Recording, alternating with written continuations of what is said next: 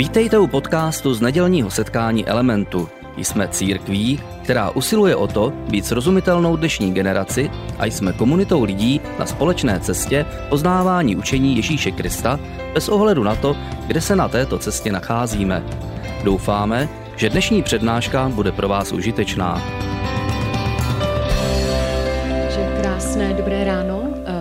Myslím si, že si neumíte představit, co pro mě znamená, že se můžu znova postavit v elementu před vás a můžu se sem vlastně vrátit. Já jsem celé ty měsíce teď seděla, protože jsem byla v onkologické léčbě, tak jsem seděla tiše s vámi na balkoně a zpívala jsem s vámi a modlila jsem se s vámi a je to pro mě skutečně dneska takový radostný den a jsem za něj moc vděčná a je to něco, co si hodně užívám. A v tom Selahu, v tom videu bylo, že být je mnohem víc než mít a mít je Eh, je prostě až na druhém místě a dělat je také na druhém místě. A já tady nestojím ráda kvůli tomu, že, eh, že bych chtěla kázat znova, že bych chtěla otevřít tu svoji upovídanou pusu, ale stojím tady šťastná, že jsem že jsem, protože to pro mě bylo skutečně takový zápas, takový, uh, takové prostě eh, utkání se s, s tou nemocí. A já dneska budu mluvit o prababičce, která vlastně zápasila o svůj holý život. To nebyly jenom těžké okolnosti, ale to byl zápas o holý život. A já bych eh, chtěla tohleto kázání, já to obvykle nedělám, ale já bych ho chtěla věnovat všem onkologickým pacientům, kteří zápasí o holý život a kteří se každého dne musí postavit na svoje nohy a zápasit s tou nemocí a chtěla bych ho věnovat vlastně těm, kteří se o ty pacienty starají, ať už jsou to lékaři nebo ať je to rodina, ty nejbližší a přátelé. A je to skutečně pro mě, jsou to lidé, kteří už do konce života budou pevně v mém srdci a kterým eh, chci pomáhat a chci být přítomná v jejich životě. Ale teď se už pojďme posunout k tomu našemu tématu. Lukáš se rozhodl, že se se mnou rozdělí o prababičky a já jsem se rozhodla, že jen tak pro radost bych vám chtěla ukázat svoji prababičku. A my jsme s Lukášem to téma využili k tomu, že jsme poprosili znova svoje rodiče, aby nám poslali fotky a vyprávěli nám příběhy o našich prababičkách. A samozřejmě nemůžu tady zmínit všechny, ale vybrala jsem eh, svoji prababičku z babičiny strany, a moje prababička, která se jmenovala Hanna Knobloch Gruber, to je takové typické české jméno, tak, eh, tak ona se narodila v roce 1889 a zemřela čtyři roky předtím, než já jsem se narodila. Takže já jsem neměla možnost ji poznat, ale znám ji z vyprávění a znám ji z fotografií. A na té fotografii ona stojí po boku svého muže Johana. A pokud jste mě někdy viděli stát hrdě po boku Lukáše jako svého muže, tak jsem to trénovala podle své prababičky, protože ona skutečně milovala svého muže Johana a celý život mu stála po boku velmi hrdě a, a byla prostě šťastná vedle něj. A moje prababička, vlastně oni byli lužičtí srbové, byli to sedláci, byli se zemí spojeni skutečně takovým způsobem, který si nedokážeme ani dneska představit. Oni, oni milovali ten kus, kde hospodařili, kus té země. A moje babička prostě byla velmi jednoduchá žena, která ale podle slov těch lidí, kteří ji zažili, byla velmi moudrá a byla byla taková vznešena. A ať už byl svátek nebo byl všední den, tak ona vždycky chodila v tom kroji. Samozřejmě měla kroje sváteční a měla kroje uh, na pracovní den, ale nikdy jste ji neviděli, že by přišla v džínách a v tričku. Vždycky měla krásný kroj, měla ty čepce, měla uh, ty sukně a v tom pracovala, v tom žila, v tom oslavovala, v tom vlastně prožila v tom kroji svůj život. A jak už jsem řekla, tak, uh, tak uh, to byla sedlácká rodina a uh, děda nebo praděda Johan, on vlastně v první světové válce sloužil u jezdeckého pluku, bojoval někde ve Francii. Druhá světová válka pro ně byla docela, docela taková obtížná, protože oni byli vlastně z, z toho z té národnosti lužických Srbů, čili Hitler, to, to pro něj byl vlastně uh, jakoby odpad, uh, stejně jako židé, jako romové, jako slované, takže oni byli utiskováni a pravděpodobně, kdyby Hitler zůstal u moci, tak by došlo i na ně v té likvidaci, takže to taky nebyla lehká doba. A moje, moje prababička vlastně měla nějaký, pracovala na tom statku, měla pět dětí, to jedno z těch dětí se nedožilo dospělého věku a zemřelo jí. A ona vedle toho, že pracovala na té farmě, tak také eh, dělala jednu věc. Ona byla taková ta typická vesnická porodní bába. Když to lékař nestihl k nějaké ženě, tak ona vlastně přišla a měla dostatek zkušeností, aby dokázala vlastně provést úspěšně porod. Takže to byla taková, taková v úvozovkách vesnická porodní bába. A já bych asi o ní dokázala hovořit dlouho, myslím si, že by vás to i mohlo bavit, ale že dneska ona, ona není součástí Ježíšova rodokmenu, takže bychom se mohli od ní eh, posunout dále.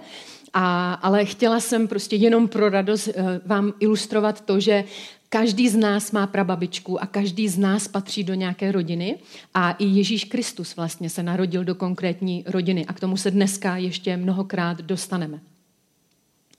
V, životopise, který jsem četla od Neila Armstronga, od prvního muže, který se prošel po po měsíci jsem se dočetla jednu myšlenku, která ve mně vždycky byla. Myšlenku, kterou jsem sice tak krásně neformulovala, ale vždycky jsem o ní byla přesvědčena.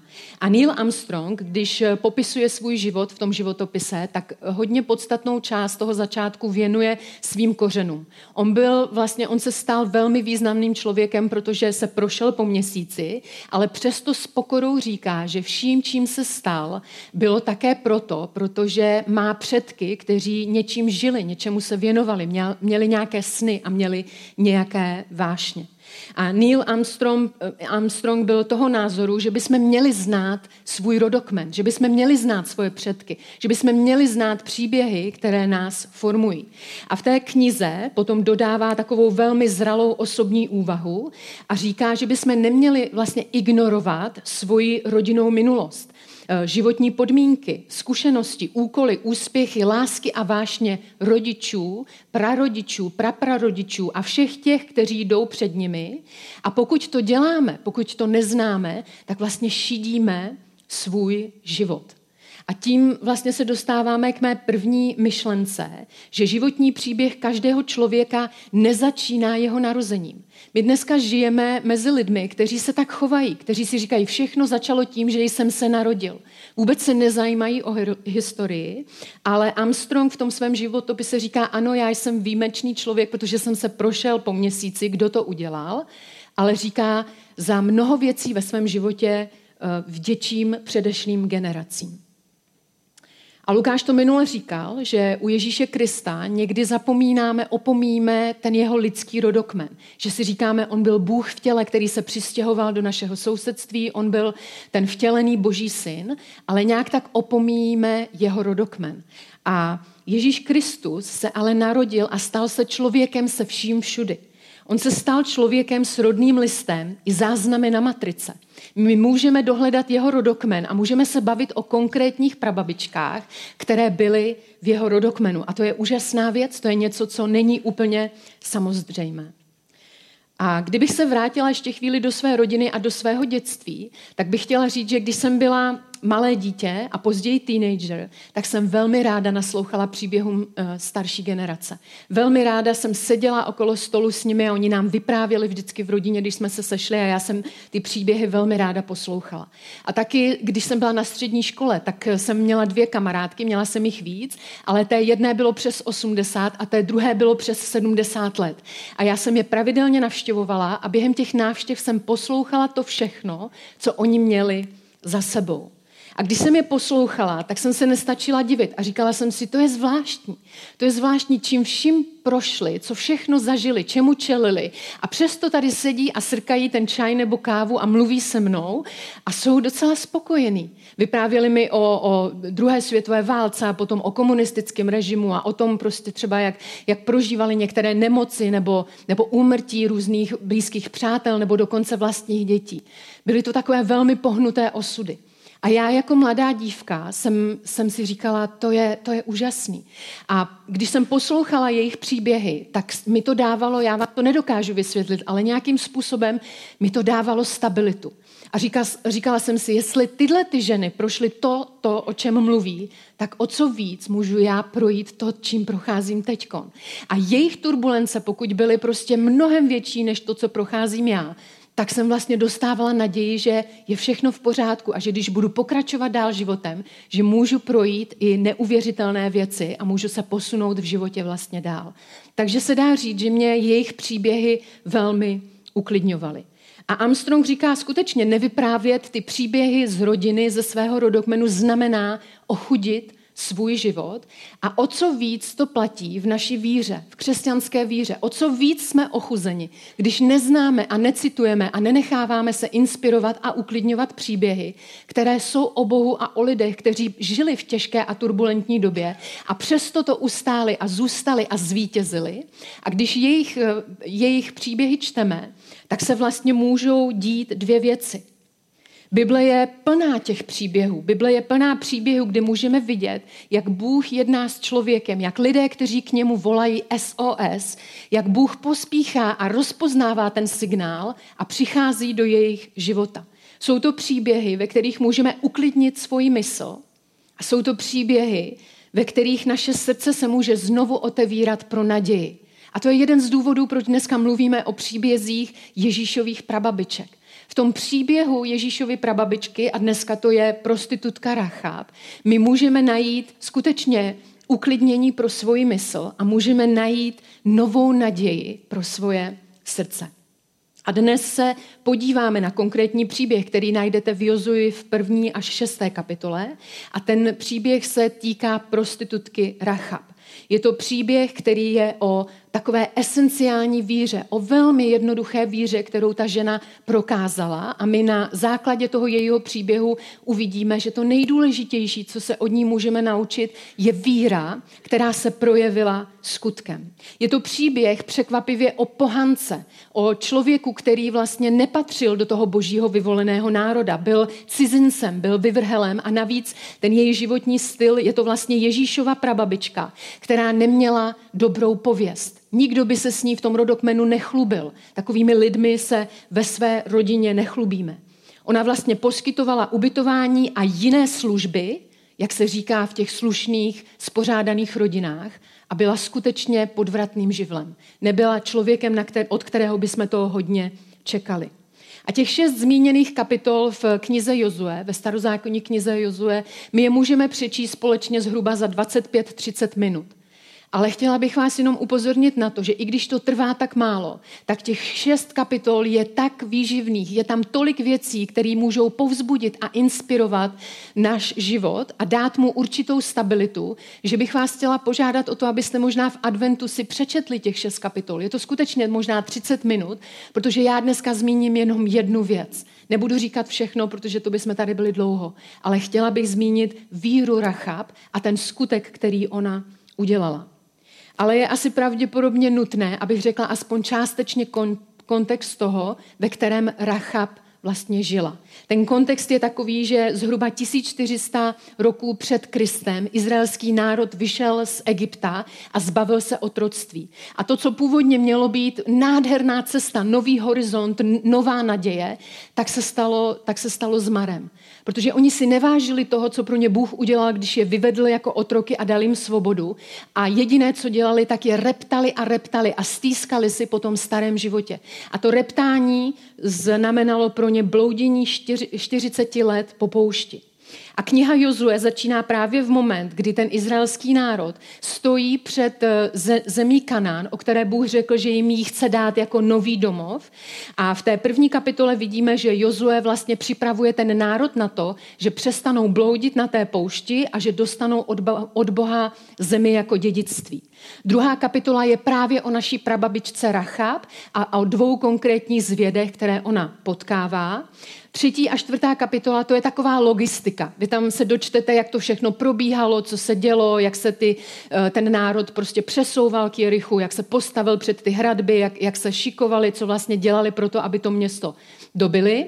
Pátá kapitola, tam vidíme Jozueho a celý ten národ, jak slibuje Bohu věrnost, že mu chtějí být věrní v tom novém domově, který Bůh jim chce dát. A šestá kapitola, kapitola to je velmi známý příběh, který si, myslím, který si myslím znají i nevěřící. To je pád těch ohromných hradeb, kterými bylo to Jericho obehnáno a ten zajímavý příběh o tom, jak vlastně izraelská armáda nedobývala, ale potichu pochodovala až a sedmý den vlastně vydala takový křik a ty hradby se začaly hroutit a to město začalo vlastně hořet a bylo vyplněno. Až na naši prababičku Rachab a každého, kdo byl v jejím domě, protože Jozue jako vůdce toho národa řekl těm dvou zvědům, aby ji, aby ji zachránili, aby ji vyvedli a aby, aby ji vlastně připojili Izraeli. Takže to je trošičku ten, ten nástin toho příběhu a pojďme se podívat do toho momentu, kdy se Rachab setká s, těma, eh, s, s těmi špehy, které schová. Nový zákon vlastně ten její skutek, to, že schovala ty zvědy, které poslal Jozue z toho izraelského národa, aby dobili to město Jericho, nazývá skutek víry. Když čteme ten příběh, tak se nám to zdá spíše jako kalkulace, ale nový zákon mluví o, o tom velmi otevřeně jako o skutku víry a my se k tomu ještě dostaneme. Rachab vlastně uh, přijme ty zvědy, kteří jednoho dne zaklepou na její dveře. A je tam taková zápletka, král toho města se dozví, že, že ty zvědové vešly do města, začnou hledat, zaklepou i na ten dům od Rachab a vlastně chtějí je, aby je vydala a ona je nevydá, ona je ve skutečnosti schová na svoji střechu a sehraje takovou hereckou etudu a řekne, oni už dávno odešli, oni tu sice byli, ale když budete pospíchat, tak je dohoníte a vydala vlastně ty vojáky od krále na falešnou stopu a zachránila jim tím vlastně život a dovolila tak jim odejít z Jericha a připojit se zpátky k té izraelské armádě. To je ten skutek, který ona udělala. A v rozhovoru s těmi zvědy vlastně se následně dozvídá, dozvídáme, co bylo motivem, proč to udělala a to je pro nás dneska velmi důležité. A ten rozhovor najdete celý v druhé kapitole knihy Jozue. A já bych dneska chtěla přečíst několik veršů, které nám vlastně ukážou na to, čemu Rachab věřila a co udělala. Když se podíváme do druhé kapitoly, tak vlastně vidíme, že Rachab věřila jedné věci. A ve svém vyznání, které si můžeme promítnout i tady na plátno, ona říká, já jsem poznala, že vám hospodil, hospodin dal tuto zemi. Ona tu první věc, kterou v sobě měla, a my nevíme, jak k tomu přišla, ale ona viděla dopředu, ona viděla něco, co ještě nebylo vidět. A říkala, já vím, že váš Bůh vám toto místo dal jako váš budoucí, budoucí život. A potom řekla druhé vyznání. A v něm řekla, já jsem sice z národa, který věří v modly, které jsou udělané z kamene a z lidských eh, kostí a, a z, z různých jiných věcí, ale já věřím, že váš Bůh sice nejde vidět, ale můžu vidět jeho jednající ruku na vašem životě. Můžu vidět, jak vás převedl, vyvedl z Egypta, můžu vidět, jak vás převedl přes, přes Jordán, můžu vidět jeho působení ve vašem životě. Takže vlastně ona řekla takové dvě vyznání víry. Ona řekla, já vím, že existuje nějaká boží vůle, možná tomu nerozumím, můj národ věří modlám, ale já vím, že to jsou vlastně jenom předměty, které mě nemůžou v této situaci zachránit. A tu druhou věc řekla, já vím, že váš Bůh je Bohem na nebesích i na zemi. A tím vyjádřením vlastně řekla, že on je všemocný, jemu patří nebe i země, on je všude. On má všechno ve svých rukou. A dále pak v tom příběhu v té druhé kapitole vidíme takové druhé její vyznání, které se více týká toho skutku a té moudrosti, kterou ona měla, té, té vlastně předvídavosti. A jedná se i její nesobecké víry. Ona nebojovala o svůj život pouze, ale ona začala bojovat o život druhých lidí. A to je nádherná víra, která skutečně může nás dnešní ráno inspirovat. Protože Rachab poprosila ty zvědy a říkala, prosím vás, přísahejte mi při hospodinu, že mě zachováte. Tako já, jako já jsem zachránila váš život, tak vás prosím o to, až přijde ta armáda a začne plenit a tohleto město vlastně padne úplně do trosek, abyste mě zachránili. Ale prosím vás, abyste nezachránili jenom mě, ale zachraňte každého, kdo bude u mě doma. A světe div se, ale ti zvědové byli skutečně asi ohromení tím, co slyšeli. Nečekali, že v pohanském městě plné prázdných model a prázdného náboženství najednou najdou prostitutku, která začne hovořit o tom, že věří tomu, že Bůh Izraele je ten nejmocnější a ještě byla tak chytrá, že je zavázala přísahu. Ona věděla, že Bůh Izraele tu přísahu po nich bude vyžadovat. Takže si vyžádala tu přísahu. V tom byla ta její moudrost, v tom byla ta její praktičnost. Ona udělala praktický skutek víry. Oni jí to slíbili a pokud budete číst ten, ten příběh v těch šesti kapitolách, tak se dozvíte o zápletce s červenou šňůrou v jejím okně, uvidíte, jak zachránili všechen majetek a všechny, kdo byli v tom domě. A tomu se dneska nebudeme věnovat, ale posuneme se ještě dál v tom příběhu a podíváme se ještě na další postoje Rachab, které vlastně ona měla. My vidíme, že, že celé to město padlo a víra a skutek, které Ježíšova prababička Rachab udělala, ji vlastně vyvedly z té zkázy. A ona se přidala na tu vítěznou stranu. Ona to, co viděla v době, kdy stály ještě ty mocné hradby Jericha, to, že vlastně to město ještě stálo, ona už v sobě věděla, že to Jericho a všichni obyvatelé jsou na té poražené straně tak se to stalo a ona vlastně přešla plynule na tu vítěznou a připojila se do Izraele. A my vidíme tuhle tu prostitutku, která se stává příkladem ctnosti, který nový zákon nazývá vírou. My vidíme tuhle tu prostitutku, to překvapení vlastně, ženu, od které nikdo nic nečekal, ženu, kterou bychom skrývali v tom rodokmenu, o které bychom nechtěli mluvit na těch veřejných rodinných setkáních, tak tahle ta žena vlastně dál pokračuje ve svém životě jako zachráněná Bohem Izraele. A je to skutečně překvapivé a spoustu těch Izraelců se na to muselo dívat zvláštním způsobem, protože najednou do jejich tábora přišla skutečně nečistá žena. Žena, která měla velmi pošramocenou minulost. A od Rachab, jak už jsem řekla, nikdo nic nečekal, kromě těch jiných služeb, které ona vlastně poskytovala na těch hradbách Jericha. Ale Rachab překročila svůj stín, překročila tu zvyklost, vystoupila z normálu. A to, že vystoupila z normálu, to, co bylo obvyklé, to, čím vlastně ona se dostala z té situace, byla její víra a skutek, který udělala na základě své víry. Ona se rozhodla, že bude volat SOS k Bohu Izraele, o kterém slyšela ty příběhy, které slyšela, jak Bůh zachraňoval Izrael. Ona rozpoznala, že na nebi a i na zemi existuje boží vůle, kterou Bůh vykoná. Ona si uvědomila, že on má tu autoritu, že má tu moc, že Bůh Izraele je ten, který může zachránit. Proto volala vlastně SOS, když byla v tom domě na svých hradbách. Měla naději.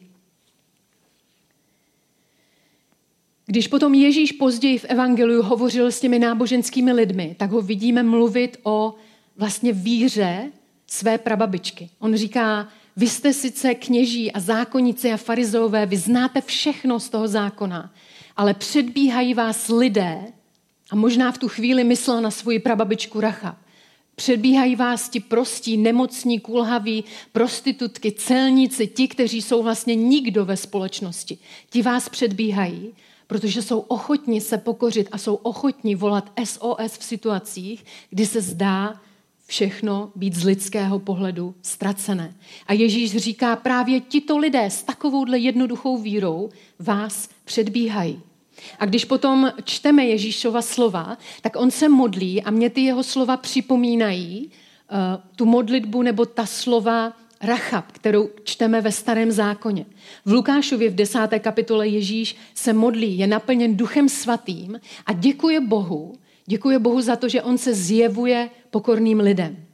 A v Lukášovi v desáté kapitole poslechněme si ta Ježíšova slova. Ježíš tam říká, potom Ježíš překypující radostí Ducha Svatého zvolal, Otče, děkuji ti, neboť si pán nejvyšší nad nebem i zemí. To jsou vlastně slova Rachab, jeho pra, pra, pra, pra, pra, pra, babičky. On, ona řekla, ano, já vím, že je Bůh na nebi a na zemi. A Ježíš říká, Otče, který si nejvyšší na nebi i na zemi. Opakuje slova svého rodokmenu. A pak říká tu důležitou věc, ty jsi skryl velké zjevení této autority, kým ty jsi, před těmi, kdo jsou pišní, kteří jsou ve svých vlastních očích moudří a sdělil si to těm, kteří se pokořili. Ano, Otče, protože tak se ti to zalíbilo dávat tyto věci těm, kteří jsou jako důvěřivé děti. Rachab se pokořila a byla jako důvěřivé dítě. Ona řekla, já vlastně nemám v životě žádnou jistotu, že bych to zvládla. Já jsem slyšela ten příběh, že Bůh Izraele, hospodin, ten, který je na nebi i na zemi, ten, který má největší moc, mě může zachránit z, těch, z tohoto města. Ona se tou vírou vlastně dostala ven z toho nebezpečí. Takže i přesto, že sousedé a všichni okolo ní věřili v ty prázdné, hluché modly, tak ona věří v Boha Izraele, v toho neviditelného Boha. Jehož přítomnost je na nebi i na zemi a jehož působení může ona vidět na těch skutcích, které byly nepřehlídnutelné v izraelském národě. A tam někde uvnitř těch hradeb toho pohanského města je žena s tou pochybnou, pochybnou pověstí, která neviděla žádný zázrak jako Izrael, která nikdy neochutnala manu, kterou Bůh zázračně posílal Izraeli, která neslyšela nikdy to, ten zákon Mojžíše, to svaté boží slovo. Přesto to, co Bůh uviděl v jejím životě, to, co viděl v jejím srdci, v tom pohanském srdci prostitutky, se mu tak líbilo, že poslal posly a vypadá to, že skutečně to bylo ten důvod, že ti poslové neřekli Jozuemu nějaké důležité zprávy, ale skoro to až vypadá, že byli posláni proto, aby tuhle tu pohanskou ženu zachránili, protože ona na těch hradbách volala SOS k Bohu Izraele. A Rachab projevila svou víru činy. Projevila svou víru činy. A my známe, ten, ten, my známe uh, ta novozákonní slova uh, 11. kapitoly Židům, kde je napsáno, že tam vírou nevěstka Rachab pokojně přijala špehy a tak nezahynula s neposlušnými. Vidíme to, že uh, autor knihy Židům popisuje Rachab jako ženu, která měla víru, která v pokoji jednala a přijala vlastně špehy a tím nezahynula. Když Jakub, eh, to, ta další zmínka o Rachab v Novém zákoně, hovoří o víře, která je mrtvá bez skutků, tak zmiňuje Rachab. Ve skutečnosti jsou to tři místa, která zmiňují v Novém zákoně Rachab. Je to právě kniha Židům, je to Jakub, Jakubův list a je to ten rodokmen Ježíše. A Jakub říká, stejně tak, jako Rachab přijala ty špehy, ona věřila, ale udělala ten skutek, tak stejně tak uvažujte o své víře. Mějte víru, ale, ale dodejte tam ten skutek, který pramení a který je motivován a inspirován tou vírou. Takže vidíme Rachab, její víru a jednání v pokoji a vidíme Rachab, která měla víru a udělala konkrétní skutek. A na závěr bych chtěla ještě věnovat několik slov tomu, jaký vedla život eh, ta pohanská prostitutka Rachab, ta prababička Ježíše, která se dostala do jeho rodokmenu, jaký vedla, když opustila Jericho. Možná jste o tom nikdy nepřemýšleli, jakým způsobem se vlastně při, při, eh, jak se přidala k tomu táboru Izraele, k tomu izraelskému národu. Čím déle hovoříme o Racha, tak si uvědomujeme, že v jejím příběhu ona jde do pozadí a že vystupuje jako hlavní hrdina v tom příběhu Bůh, který všechno vlastně pro ní zprostředkoval, zareagoval na to její volání. A vidíme, že Bůh prokázal prababičce Rachab soucit nad všechno pomyšlení. Protože ona jako prostitutka dostala muže, s kterým vlastně splodila potomka. Ona se nepřidala k Izraeli jako prostitutka. Ona, žena bez minulosti, se přidala k tomu izraelskému národu úplně s novou identitou. Bůh jí dal novou budoucnost. On jí dal možnost se připojit k Izraeli ne jako vyvrhel, ale jako čistá žena, jako žena, která má právo platného manžela. A v tom je prostě ten konec toho příběhu velmi nadějný a je velmi povzbudivý. A my vlastně už se nevěnujeme tomu jejímu každodennímu životu, to, kolik plodila dětí a co dělala po zbytek svého života, ale vidíme v tom jejím příběhu Boha, který pečuje, Boha, který obnovuje, Boha, který vlastně vyvádí a nejenom, že vyvádí z otroctví a vyvádí z, z čehokoliv jiného, z jakékoliv těžké situace, ale vidíme, jak Bůh navíc obnovil celý ten její život. Ženě bez minulosti dává novou budoucnost. A ona se stává prababičkou Krista. Protože čteme v Novém zákoně, že Rachab a Salmon měli syna Boaze, Boaz byl otcem Obéda, Obéd byl otcem Jišaje, Jišaj otcem krále Davida a z rodu krále Davida z kmene Juda vzešel zaslíbený mesiáš Ježíš Kristus, náš spasitel a pán. A my nakonec budeme končit v písni a budeme končit, eh, budeme končit v modlitbě. A já bych dneska vás chtěla vyzvat k tomu, aby jsme si připomněli během toho, dnešní, toho letošního adventu ty příběhy prababiček a konkrétně Rachab, aby jsme si připomněli tenhle ten příběh k tomu, aby nás inspiroval, aby nám dal stabilitu a aby nám dal takovou novou, novou perspektivu o našich vlastních životních situacích a o naš, naší vlastní, uh, vlastních zápasích. A když přemýšlíme v těžké době více o sobě než o Bohu, tak se nám může stát, že naše srdce naplní strach a ten strach nás začne od Boha vzdalovat a všechno se zdá být těžší. A mojí modlitbou dneska je, a pokud potřebuješ takovou modlitbu, pokud jsi v životní situaci, kdy cítíš víc strach než víru, cítíš víc strach než naději, cítíš víc eh, se obklíčen tou situací, než abys viděl eh, únikovou cestu, tak během toho, co budeme zpívat tu chválu, můžeš přijít v tichosti pod pódium a já tam budu a bude tam Lukáš a bez jakéhokoliv vysvětlování nemusíš říkat, jaká je tvoje situace, ale my se budeme chtít modlit za tvoji víru, aby mohla být inspirovaná, aby mohla být obnovená, aby si mohl zažít něco z toho, co zažila Rachab. A to jediné, co potřebujeme, je jednoduchá víra. Že když voláme k Bohu SOS, že On odpovídá.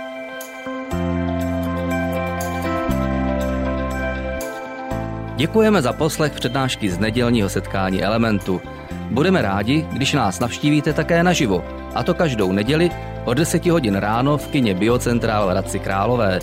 Být na místě přináší větší zážitek, výbornou hudbu a přátelskou atmosféru. Více informací o našich aktivitách najdete na webu element.cx nebo na Facebooku Element Hradec. Těšíme se na vás. thank you